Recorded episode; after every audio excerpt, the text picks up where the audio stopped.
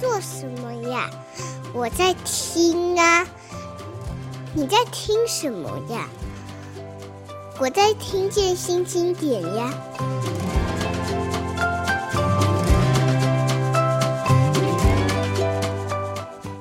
嗨，大家好，我是新经典文化叶美瑶。你现在收听的是听见新经典。今天访问的是，诶，我们之前访问过马世芳。嗯，我不知道我当时有没有说他是那个两岸第一文青，但是我今天访问这个人呢，我决定把两岸第一文青的这个名字还给他，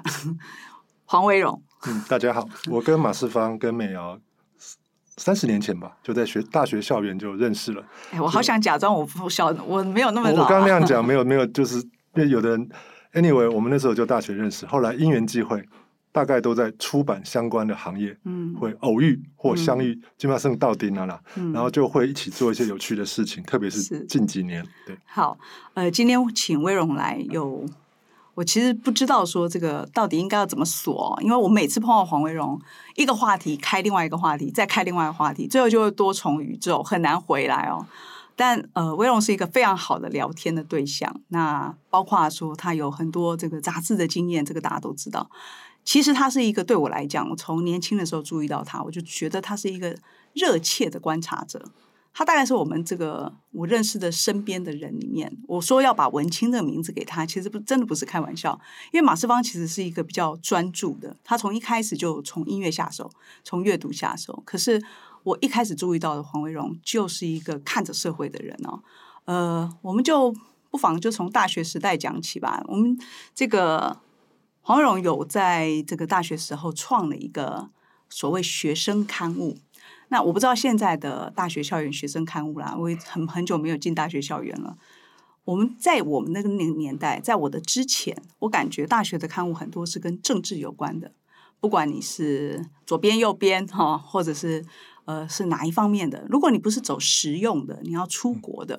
呃，大部分要表达意见的时候，因为我们就是刚好碰上解严的那个年代嘛。我们是大概一九八九年的时候，一九八七年，台湾你是八七，一九八七年，正好我那一年进。我们其实就是在这个解严年代的时候，在念大学，嗯嗯嗯、碰上了各种各样的事情。刊物就是学生用以表达意见的最快捷、简单的方式。那呃，包括像马世芳以前是编校刊的，可是等到我在台大注意到，我跟黄维荣不是一起创刊，他是我学长哈。我们看到他。他们当时创的那个刊物叫《台大人文报》的时候，其实我觉得特别有意思，因为它好像清新的一股声音一样。因为我身边都是这种什么传真社啊、大学什么社啊、什么大学之爱啊，呃，对我这个念外文系的人来讲，我觉得有些虽然很值得看，但是不是我生活最重要的粮食。我看到《人文报》的时候，特别感觉。哎，这个好像才是我有兴趣的。是我大概整理一下，其实就像美瑶说的，第一个关键的年份是一九八七年，民国七十六年、嗯，那一年是中华民国在台湾解除戒严。那对社会上来说，就是可以有新的政党、有新的报纸、新的媒体，这是非常重要的。否则一直是老三台跟两大报。那在校园里面，它就开放了社进，也就是社团可以成立新的。就像刚刚美瑶讲，其实那个时候的学生里校园里面大概就两类刊物，一个就是很政治性的，不管是很蓝的或是那时候很绿的，另外一种就是活动比较玩乐型的，像很多各式各样的、嗯啊、各式各样的事情、哦、但后来后来的史家把我们那波台大人文报跟后来很多的它叫做比较专业取向的，那等到我们后面讲，那就是杂志社群的一个开端。所以那时候我们正好是光逢其盛，所以我大一的时候前两年我也是在比较政治性的新闻刊物里面学习、嗯、那台大有个好处就是他人太多了，所以基本上我虽然念文学院，可是可以透过社团认识法学院、医学院、理学院、工学院，那把妹也是这样，所以那是很好玩，等于是你透过社团参与你会认识很多很多人、嗯、那可是搞了两年之后，那时候我就就像刚刚美瑶提到的，因为我想现在年轻人很难想象在一九八九九零年的时候，哇，那时候台湾真的是非常非常关心的政治社会，而且是革命有理的那个年代、嗯嗯、所以那个时候我后来那时候跟马世芳常讲，就是那时候在文学院读着昆德拉跟村上春树，还有像他听着 Beatles 的人，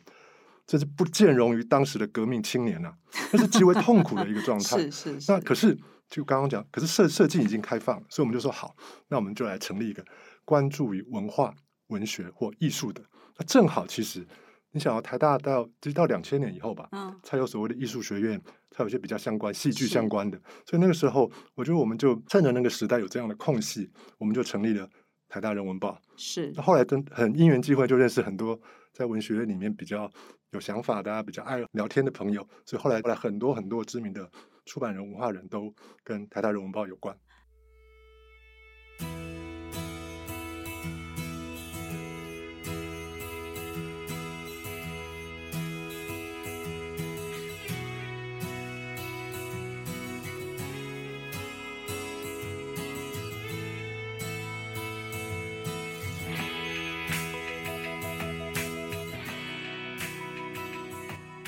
台大人文报是开风气之先哦，后来呢，马世芳、黄威荣、徐允彬、陈光达以及姚瑞中，这个他们他们五个人呢，在在后来写了一本书，应该是一九九八年吧？嗯，哎，不对，黄威荣在一九九八年之前，你是不是已经出了《旅行是一种 shopping》？因为我那时候社会化比较快。对对对对，那那我要先我要先回到那个你的社会化的过程。嗯、的确哦，我觉得这五个人哦里面。真正现在看起来黄威荣对我来说还是一个少年感的人哦，但在当时呃，他是最快进入产业的，我们大家还在找工作的时候他很奇妙，他就已经进了，你是不是进了广告公司？对，那时候到 一, 一退伍就去了广告公司，因为在九零年代前期最有创意的人其实是做广告跟在拍广告影片的那些导演，所以那时候我想尽办法觉得说也许最酷的不是去所谓的两大报、三台跟那些很红的那些媒体公司，那时候就是决定要去广告公司。那后来我也用了各种方法，我努力的去 interview， 然后认识了一些知名的创意人就进去了。你是进意识形态吗？我那时候是进意识形态，对。然后因为进去之后就很快接触到了很多优秀的创意人，不过那时候我现在事后回来看就很明显，就是因为台湾那时候产业已经准备要西进了，加上一些政治因素，所以后来那一批优秀的广告人都去了中国。所以我后来其实我都说在台北生存的一百个理由，成也他败也他，因为我如果没有出，我就跟着我那些同事前辈，我早就去中国风光了，那我搞不好十年前就已经衣锦还乡，现在可以投资当金主了，但那些事都没有发生，就因为我一九九八年跟四个好朋友写了一本。哦，是这样吗？所以其实是害了你的一本书啊。对，因为那本书其实让我很爱台湾，或者说觉得说哇靠，写书好有趣。因为就像美瑶讲的，其实我在广告公司两三年之后，我就有点创作的冲动，因为觉得做广告非常商业，所以这就是我后来对于做商业事情有点尴尬的原因，就是其实真的要做好的商业广告，文青是不太行的，因为文青不够狠，不够无情，不够贱，不够公事公办。那我那时候就先是到一些杂志社接一些案子，那后来我觉得很重要，就是我在两本旅行书跟杂文之后，我遇到了大块的郝明义跟廖立文，这两个人撮合了我跟后来马世芳以及其他几个人，因为、oh. 例如说我后来很多书都还是给大块书，我说我总觉得大块的好些人对我们那几个年轻人有一种特殊的恩情，因为我们五个人那时候什么都不是，嗯，而只有那个一个我我那时候也不够了解他，或者说这个这个这个长辈怪怪的，嗯，然后好像很很喜欢一些新鲜的东西，可是我也、嗯、我也说不太上来，嗯，然后我们就他就让我们做，就后来事后证明，就是如果不是他那时候有点是破坏规格，就是完全背乎出版的常理，让我们出了那本书，嗯，那那本书其实是很痛苦的，因为、嗯、马世芳也多次提到，那时候其实大家做的很不愉快，因为我们都很嫩，好起来嘛，你们五个。我觉得最重要是其实吵不起来，因为其实就是已经分已经分裂了，因为每个人的预期不同， okay, 每个人在意的事情不同，而且那时候每个人想每个人的下一步都不同。因为举例来说、嗯、到底你之后你想要再回广告公司呢，我就说我还是说你想要去出版社好好当编辑、嗯、还是那五个人应该讲五个人自己都搞不清楚。好，也就是说黄威荣从这个毕业以后立刻进了广告公司，体会到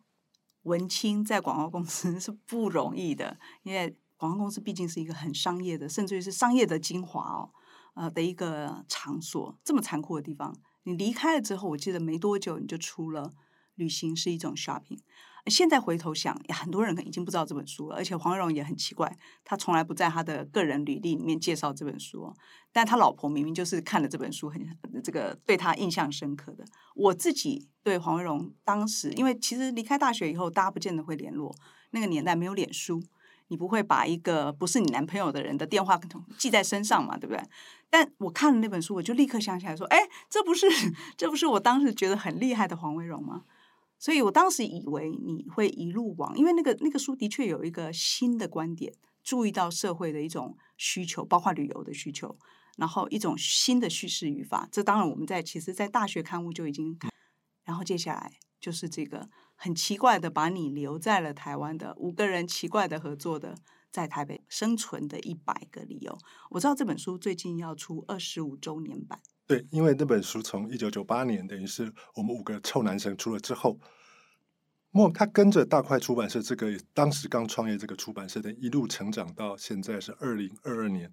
大概每隔十年，大块为了纪念他的十岁的时候，所以他十岁就再版了一次。二十岁的时候又再版了一次、嗯、那最近又因为去年他们二十五周年，然后他们又觉得说那这本书再拿出来弄。那我们五个其实在某个时候在某些时刻是不太愿意或不太勇敢去面对那个过去的，因为就像刚刚美瑶提到，我们九八年做那本书的时候是濒临吵架崩溃跟解团的那个，但其实我们根本也没有要成团，所以应该说五个人就是有很强的青春期的那种荷尔蒙失调，还有一大堆乱七八糟偏激的想法。正好其实我们五个人互相了解对方，都都很有才华。我常常说那时候五个人会凑在一起很简单，就是我们一起去 pub 咖啡馆喝一大堆咖啡跟酒跟抽一大堆烟，然后那个时候因为没有串流音乐，所以每一家咖啡馆他会放店老板自己挑的音乐、嗯、那时候我们每个人会用各自的方法去称赞或者说去亏那个老板，哇这个还放这个歌还蛮有 sense 的或什么之类。那时候我们就发现说能够臭味相投仇一起乱骂的朋友好少好少，因为特别是我到了广告公司工作过，我知道在上班的环境你大概就是公事公办，你就是行礼如仪，可是你真的要能够真情流露，能够喜欢干掉一个事情的，还真的是我这群朋友。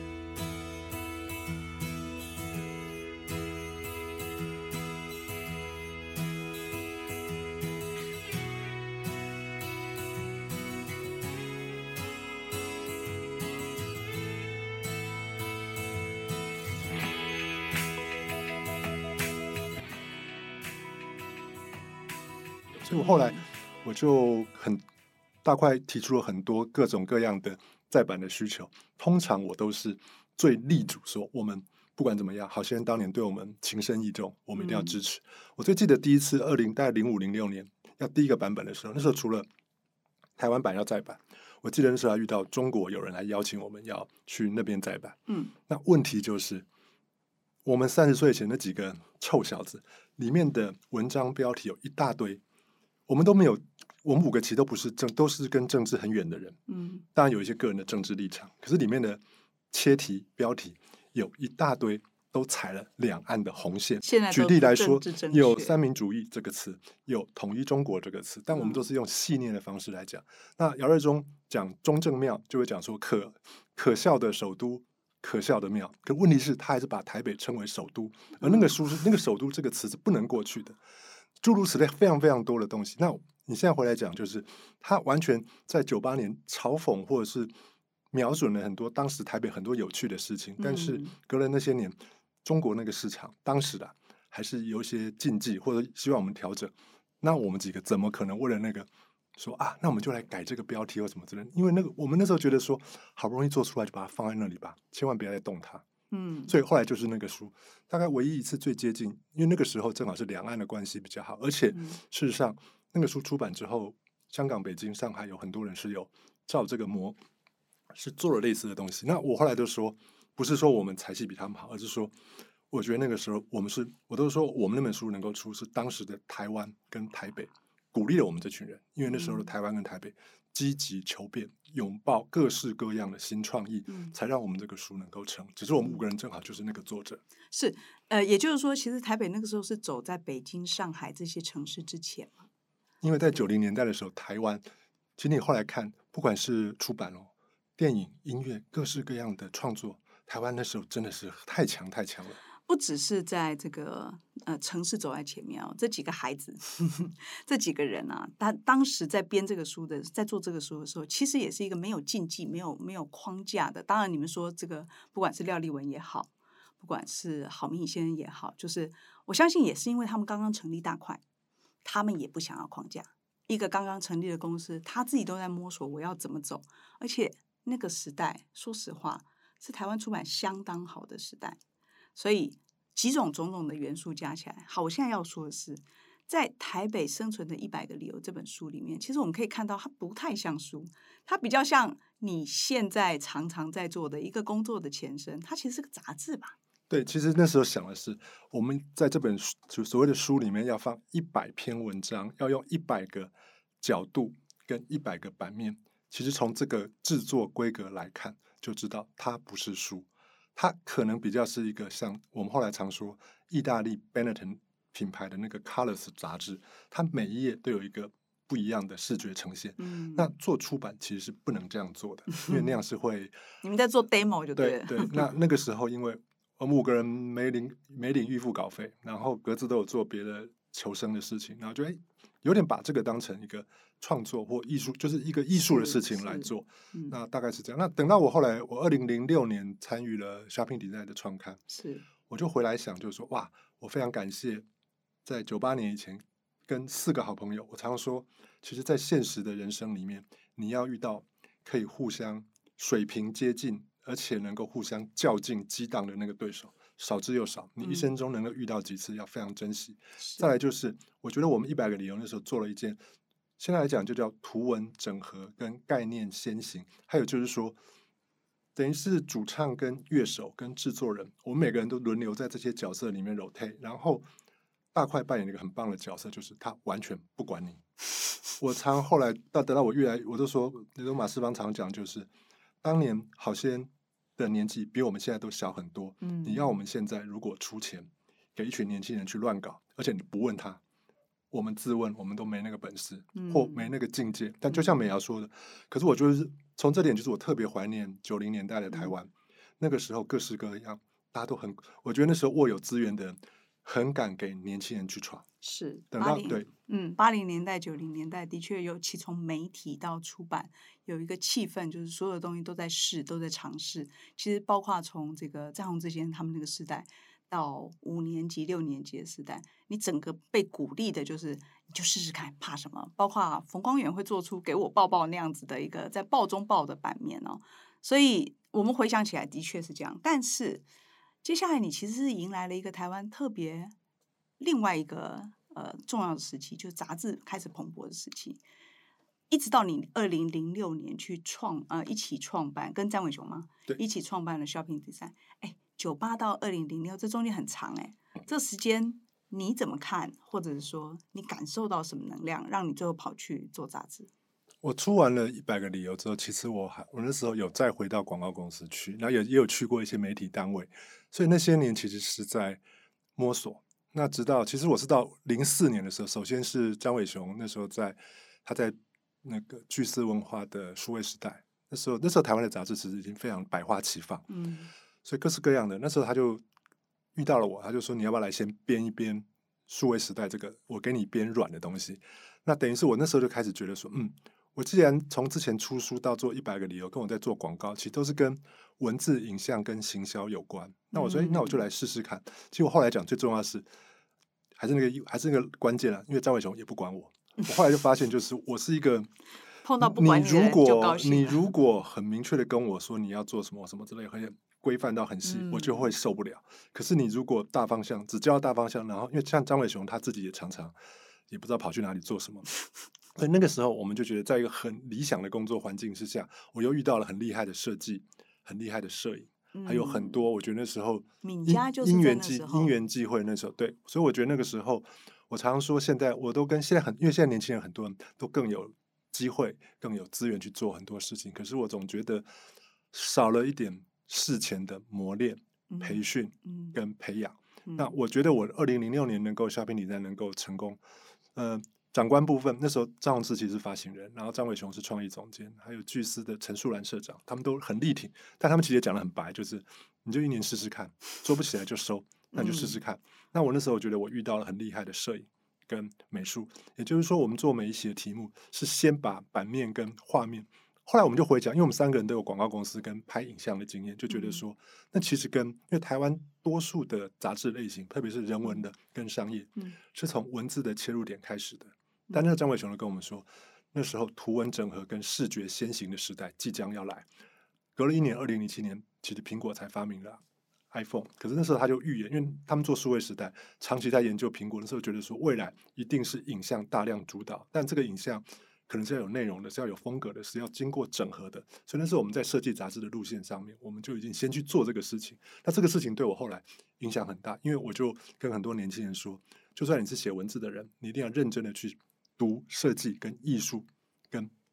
InDesign 各式各样的东西，因为你最重要的工作伙伴是这一群人，你绝对不能用 Word A 四 的逻辑去跟用英里的人讲你要做出什么样的视觉，他们只会觉得你是外星人，而且不想跟你工作。